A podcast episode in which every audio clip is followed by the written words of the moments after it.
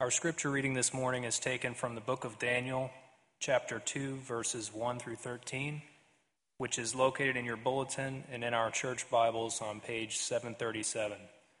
Please stand if you are able as we read from the Old Testament.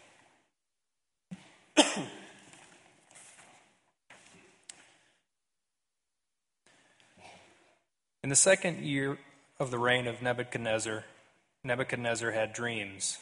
His spirit was troubled, and his sleep left him. Then the king commanded that the magicians, the enchanters, the sorcerers, and the Chaldeans be summoned to tell the king his dreams. So they came in and stood before the king. And the king said to them, I had a dream, and my spirit is troubled to know the dream.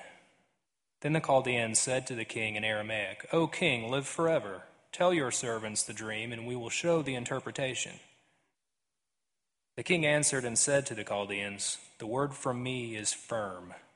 If you do not make known to me the dream and its interpretation, you shall be torn limb from limb, and your houses shall be laid in ruins.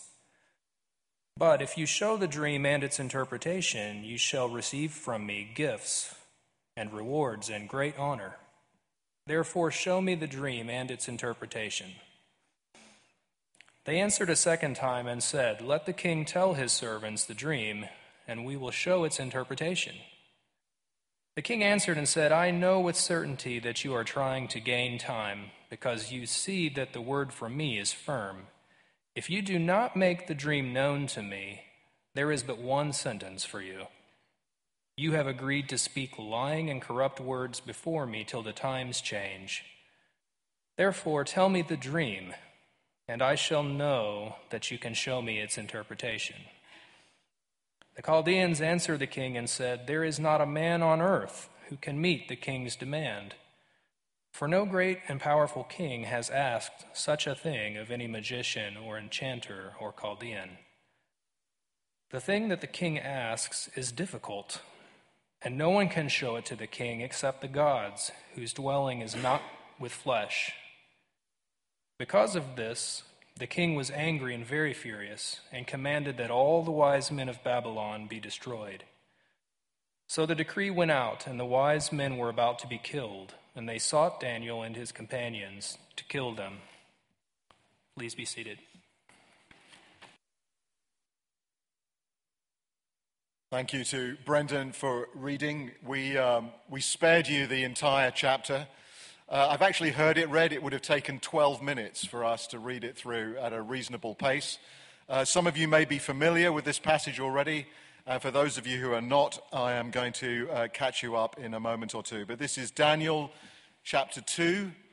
Uh, it will be helpful if you have the Bible open in front of you, either on your phone or um, from the black church Bibles in your uh, seats in front of you. So, we saw last week how God gave Daniel and his friends a way to resist being squeezed, you remember, into the mold of Babylonian society. And how then God arranged for them to be placed in the higher ranks of the Babylonian civil service and in a particular place. Strangely for Jews, this is where we find them. This is where we find Daniel and his friends chapter 2, verse 12, they've been placed in the ranks of the sorcerers of Babylon. And they're dealing here with a Nebuchadnezzar who is in a fit of imperial rage because no one can decipher his dream. That's uh, where we read to. What happens next? Well, as you'll read here, the order to destroy all the sorcerers having been made, the man charged with executing everyone turns up at Daniel's house a man called uh, Arioch turns up at the house, presumably with a squad of soldiers with their uh, swords drawn, ready to uh, execute the order. And Daniel. And Daniel, cool as a cucumber, uh, convinces him by God's grace not to kill him, but instead to arrange a meeting for him with Nebuchadnezzar. And the the backdrop to all of this is, is, that God is at work giving grace and persuading all of these officials, even Nebuchadnezzar, to go along with uh, what Daniel is requesting. And then Daniel hotfoots it back to the prayer meeting with his friends with an understandable urgency. And Daniel then reports that in the middle of the night, God has answered his prayers by showing him not only what the dream means, but what it is, what it is that Nebuchadnezzar dreamed. And he's then granted the next day an audience with Nebuchadnezzar, and he tells the king his dream. A great God, he says, has made known to the king what shall be known after this. The dream is certain, and its interpretation is sure. And you can imagine, can't you, the moment when Daniel stopped speaking, everyone looking at Nebuchadnezzar for what his reaction would be. The tension in the throne room must have been palpable until we're told Nebuchadnezzar the Great fell upon his face and worshipped the God of gods and the Lord of kings. That's the story. That's the history found in Daniel chapter 2. It's a long chapter.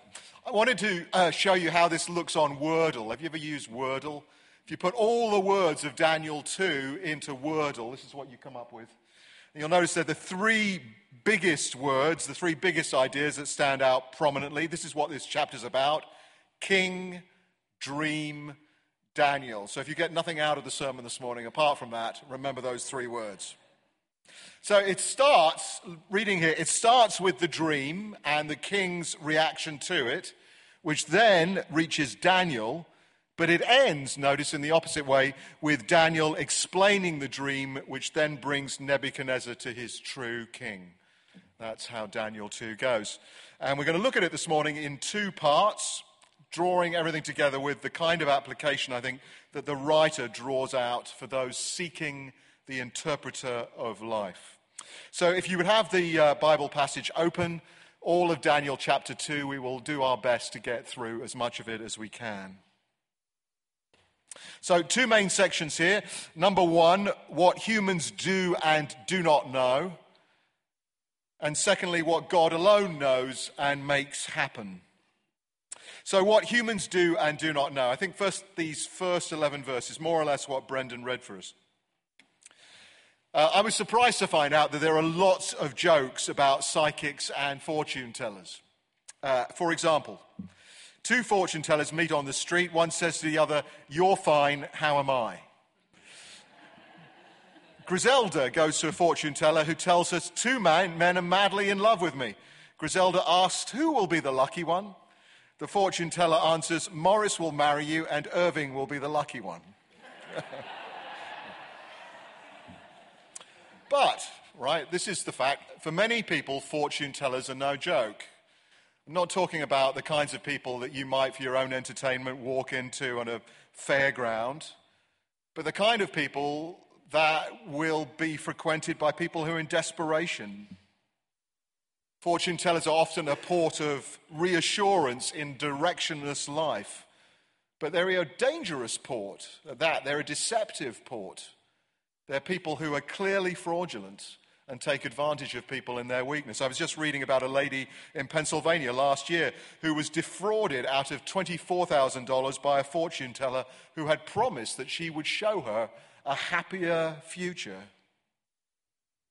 Many of you don't remember this. 30 or 40 years ago, I put a slide up, there was a celebrity astrologer called Jeane Dixon. Do you remember Jeane Dixon? She was well known in Hollywood and she was enormously influential in public life. And people didn't realize how much of an influence she had until it came out that Richard Nixon was um, changing his policies because of her. And Nancy Reagan, in fact, both Reagans, it became clear later, had consulted her and thought of her very highly in terms of her predictions. And apparently, when Jeane Dixon died in 1997, her last words were, I knew this would happen, which is Actually, probably not much of a prediction. But for some of us, right, you know, perhaps you have been at a particularly desperate crossroads in your life and you've been tempted to go see a fortune teller. Maybe you thought it was helpful, maybe encouraging, maybe uncannily uh, fortuitous that you should go in and that they tell you what they had to say. Well, you should know they have a script, that the whole thing is flim flam. They play on the confidence of people who are vulnerable. But the Bible tells us not to engage with them. And not simply because they're fraudulent, but because they are so often an avenue for darker forces in our lives which we should avoid. Do not consult them, the Bible says. do not have anything to do with them. In the words of God through Zechariah, the diviners see lies, they tell false dreams, and they give empty consolation. Well, what then are we to make of these magicians and these enchanters and these sorcerers and Chaldeans? There's a whole tribe of them here that Daniel and his friends had been placed among. Who were they? Well, they were an entire industry of state in the, entire, in the empire of Babylon, set up to reassure a nervous dictator that they had the gods and the future covered. The interesting thing, though, about this particular dream is it appears not to be simply strategic. In other words, it's not the kind of dream simply that is warning the king about the actions of another state or about some political intrigue at court which might threaten his position. And so he's calling in his astrologers to find out who it is. Now, we read in verse 3 that the king reports, I had a dream, and my spirit is troubled to know the dream. And the way king, the king describes it to his astrologers is actually not like you would sit on a couch with your psychoanalyst, but rather how you would sit down perhaps with your exorcist because in Hebrew here, the word means agitating. The word is, it means it's breaking into his conscious world day and night. There are many dreams here, it's presumably recurring night after night, with an urgency that we would ascribe and a fear that we would ascribe to nightmares. So, this is a lesson to us that Nebuchadnezzar should pay attention to it. We read that Nebuchadnezzar was agitated. Here is a pagan king who gives total attention to the message of God to him. It's striking, isn't it? You know, we read that Josiah tore his robes when he and his companions discovered the law in, uh, in, the, New, in the Old Testament. Or those believers in 1 Thessalonians who Paul tells us receive the gospel not as the words of men, but as the words of God to them. They took them eminently seriously because they knew that they were being communicated with by the person who had made them, by the one who had the right to decide what happens to them. And I think it's worth asking as you come to this and you see Nebuchadnezzar's reaction what about you? You know, we have so many resources, and the Bible is available to us on so many apps and in so many versions and in so many kind of funky electronic ways. But do we really anticipate that God will have anything to say to us personally on Sunday mornings? Does God communicate personally in such a way? Or are we here because this is just information to accumulate or you know, we might hear a joke or have hints at how to live.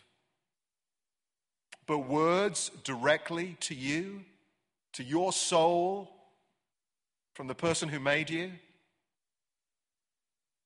I wonder, do you await with eagerness your own set apart time with God in prayer or in Bible study? Do we as a congregation expect God to speak into our little worlds at all? Or have we essentially given up the hope of that and are just kind of running on autopilot? Because Nebuchadnezzar, you'll notice, had not. He didn't know who he was dealing with, but it was a matter of utmost urgency that he find out. It was terrifying to him. And look at what we see next. How does Nebuchadnezzar expose the fraud of his fortune tellers? Well, this may be a way of uh, dealing with fortune tellers if you need a way to do so. Notice they had responded, these people, these Chaldeans and sorcerers and enchanters and the like, to this crisis, presumably had come before in various different ways. And they used the same kind of words they'd always used Tell your servants the dream, we will show you the interpretation, O king, live forever. It's what we're here for. But the king, you'll notice, is not in the mood for their subjective analysis. So, verses 5 and 6, he tells them something like, That's not enough for me. I need to verify that you are in contact with the person who is giving the dream to me. So I'm going to ask you more than I've ever asked you before. I'm going to ask you not what my dream means simply, but what my dream is.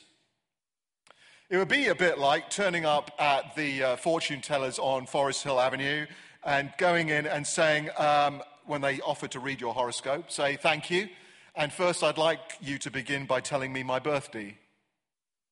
And until that happens, I'm not going to pay you a dime. And they will tell you, we cannot do that. And you'll say, funny, I've heard that before. And so Nebuchadnezzar, this is the deal. This is what he tells his sorcerers. Verse 5 They and their households are for the chop. He's going to wipe them out, all of them. They will be torn limb from limb, which you can imagine was a fairly large incentive.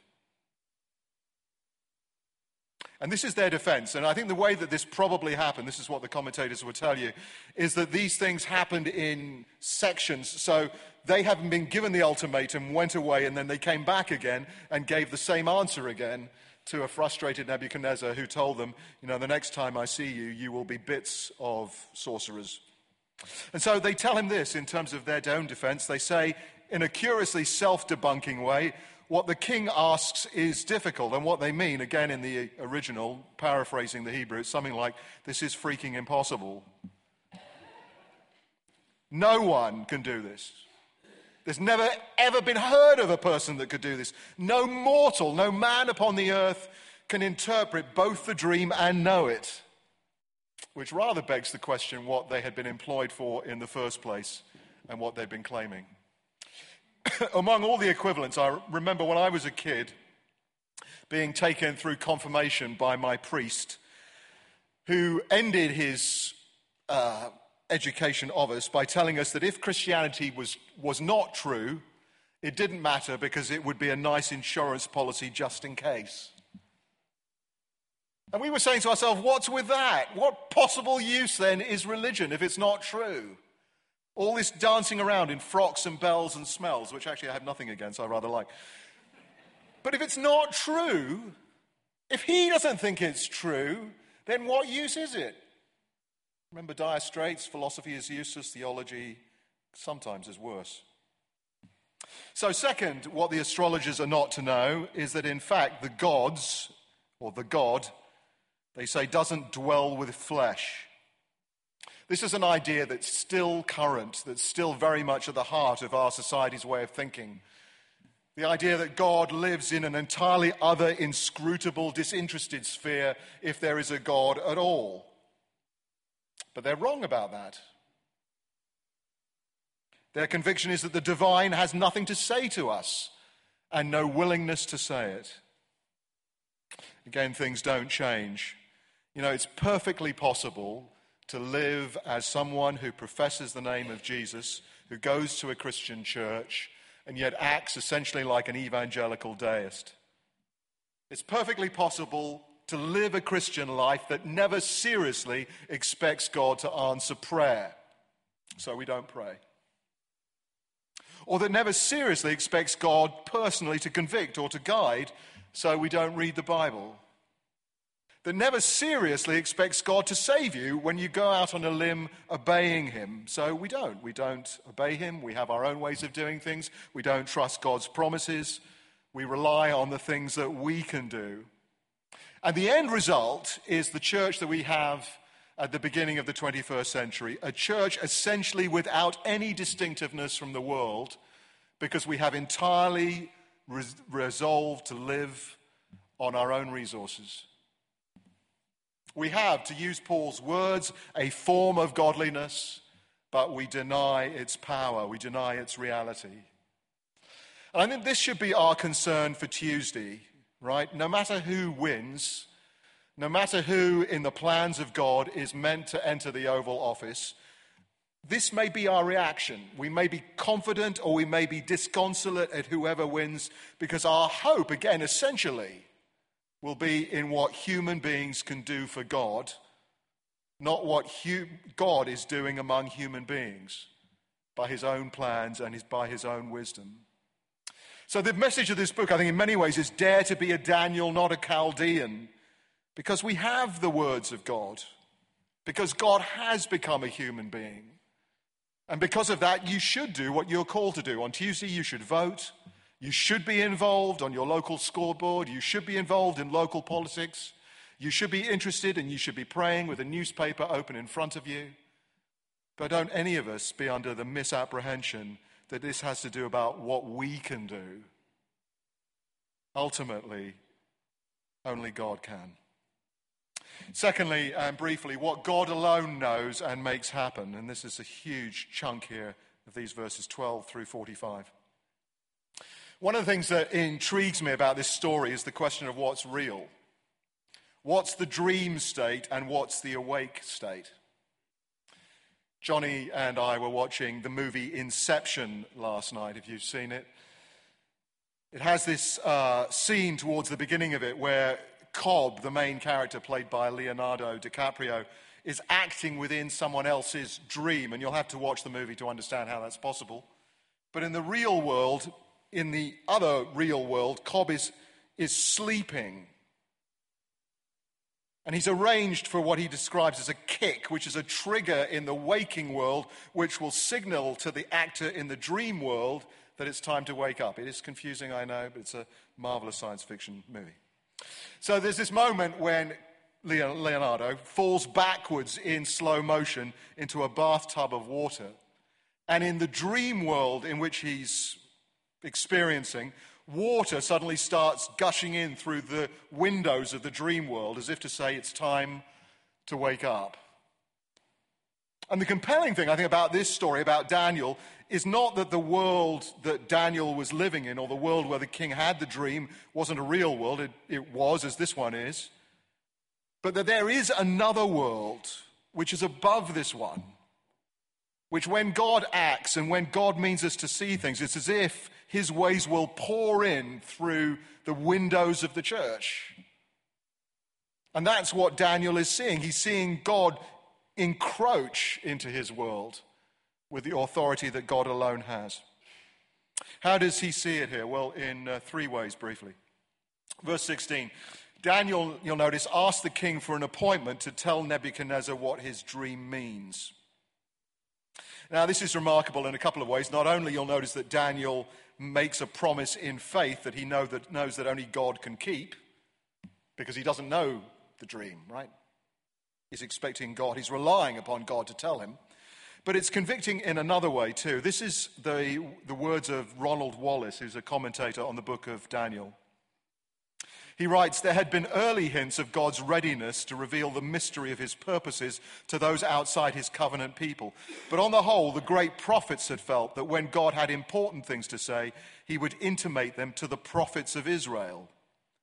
Daniel then outstandingly indulges in a remarkably daring flight of thought. He approaches the whole problem in the firm belief that this distraught Gentile was being given deep insight by the God of Israel. You have to think about that for a moment because it's entirely other to the way that Jews would have thought. In other words, God, Daniel has worked out or been shown, more likely, God initiates a crisis in the Gentile world, in the world of this pagan king, which will be an opportunity for God to show his glory in that world through his people. In other words, God's purposes are not compartmentalized. He doesn't deal with the world in one way and in the church in another, as if they were two entirely separate compartments. Nebuchadnezzar's crisis is not only Daniel's crisis, it is God's opportunity through Daniel that God's name might be glorified and his name lifted high, and that many would be saved. And again, I want you to think about this in terms of what's happening, not only in this election, but across our world. It seems that the world is in turmoil. But the answer, I would suggest to you, is not for the church to look for ways to protect itself and its rights and its interests by human means, but to ask, how is God working? How is God speaking to our nation in the ways then that we have opportunity to lift his name high when we talk to our friends who are worried, or when people ask us, What's going to influence your vote? Or what do you think will save us? You know, we very rarely see it now when Christians speak, but that people should say, I am praying because only the name of Jesus Christ is going to save any of us. It's only Christ who can be the solution for this nation's problems. It seems, seems rather unpopular to say that, doesn't it? And yet, what is the church for, if not to say what is the truth, which is that?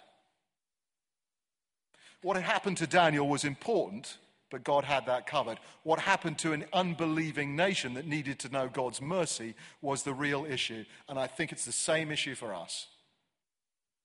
It's like we need the waters of heaven to break in through these windows, right? And to wake us from our self absorption and our own faithlessness, my own faithlessness, to say, this may look like a crisis, but it's because Aslan is on the move. What is he doing? Secondly, you'll notice verse 18, Daniel prays, which is an action again which really doesn't have any currency in this world. If people, your friends who are not believers, will ask you, why do you pray? Uh, they at least are thinking you pray because it's a way of calming you down. And they may be in favor of it because of that. But we pray because we believe we can do nothing of ourselves. It is only the action of God that will change things. And so we're going to pray this afternoon for this election. And I find this an encouragement too. When you and I complain that it's so much work having to pray to God in crises, and it would be so much easier if God loves us, if He just left that part out, sorted out the problems, and just had us kind of coast. Notice the greats of the Bible, greater men than you and I, had to get on their knees and ask a gracious God for mercy. That's the way it works in all of our crises. And then we read that the mystery of the king's dream was revealed to Daniel in a vision. And his response was immediate and unequivocal. Verse 19 Then Daniel blessed the God of heaven. How did he bless him? Well, he blessed him in spontaneous worship, the poetry of personal praise. And he blessed him, you'll notice, by presenting the priorities of God to this man who had come to kill not only Daniel, but all of the astrologers. And these people were no friends of Daniel, but he begs for their life because that is God's priority salvation. And then he blesses God before Nebuchadnezzar by giving credit where it's due. It's not me who can interpret this dream, he says. It is the God of heaven. So, to conclude with, how do you and I give credit then where it's due? I have to tell you how struck I've been in this week as we've been interviewing officers, those who are candidates on your behalf for elder or deacon of the church, and we've asked them some frankly, very difficult questions about their lives. And they have answered candidly about their own sin, about their own struggles, about the ways that they have let God down or let their families down, that they've fallen short of the glory of God. This may put you off wanting to stand for officership in the church. But it, what excites me about it is not the sin, I have plenty of that myself, but it's the confidence in Jesus that they are displaying when they are admitting this. They're saying, What's important to me right now, even in front of you, your examining body, is not my pride or what I need to hide from you, but rather the grace of God which is changing me. It's what Jesus said to Paul My strength is magnified in your weakness. So when we fess up to the truth with our friends, that God can change us, right? That we don't need to be right about everything, that we're not pretending that we're perfect, we are saying that we, God is the one who saves us. If you want to know who it is that's gotten me out of so many scrapes, it's not me, it's God. The same God who loves you. I'm not great. I can't help you, but I know someone who can. And you'll hear this from George Verwer on Thursday night. He would say, Forsake your wimp factor. And he means get out of the puddle of whatever sin it is that you're wallowing in admit the sin, receive God's encouragement and forgiveness, turn from that sin, but go on in great gratitude to the God of grace who loves you and has called you to his eternal mercy in Christ Jesus. That's the glory of God, that everyone might see his mercy, even if we have to be the showroom models. That's the deal. That's what the church shows this nation a community of sinners saved by the mercy of God. So, in conclusion, then, what did the dream mean, the statue and its parts? Well, you're going to have to wait until chapter 7 in January to hear exactly what we think it meant as it was explained. But this is the bottom line. Whatever happens on Tuesday, whatever happens in the years to come, Jesus Christ is our certain future. Jesus Christ is the certain future for every human being. And it is Jesus that Daniel and Nebuchadnezzar, in his ignorance, worshipped, that we must worship by lifting his name high. So let's pray.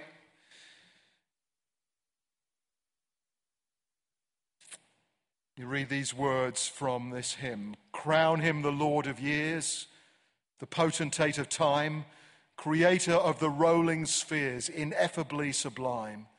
All hail, Redeemer, hail, for thou hast died for me. Thy praise and glory shall not fail throughout eternity. Amen.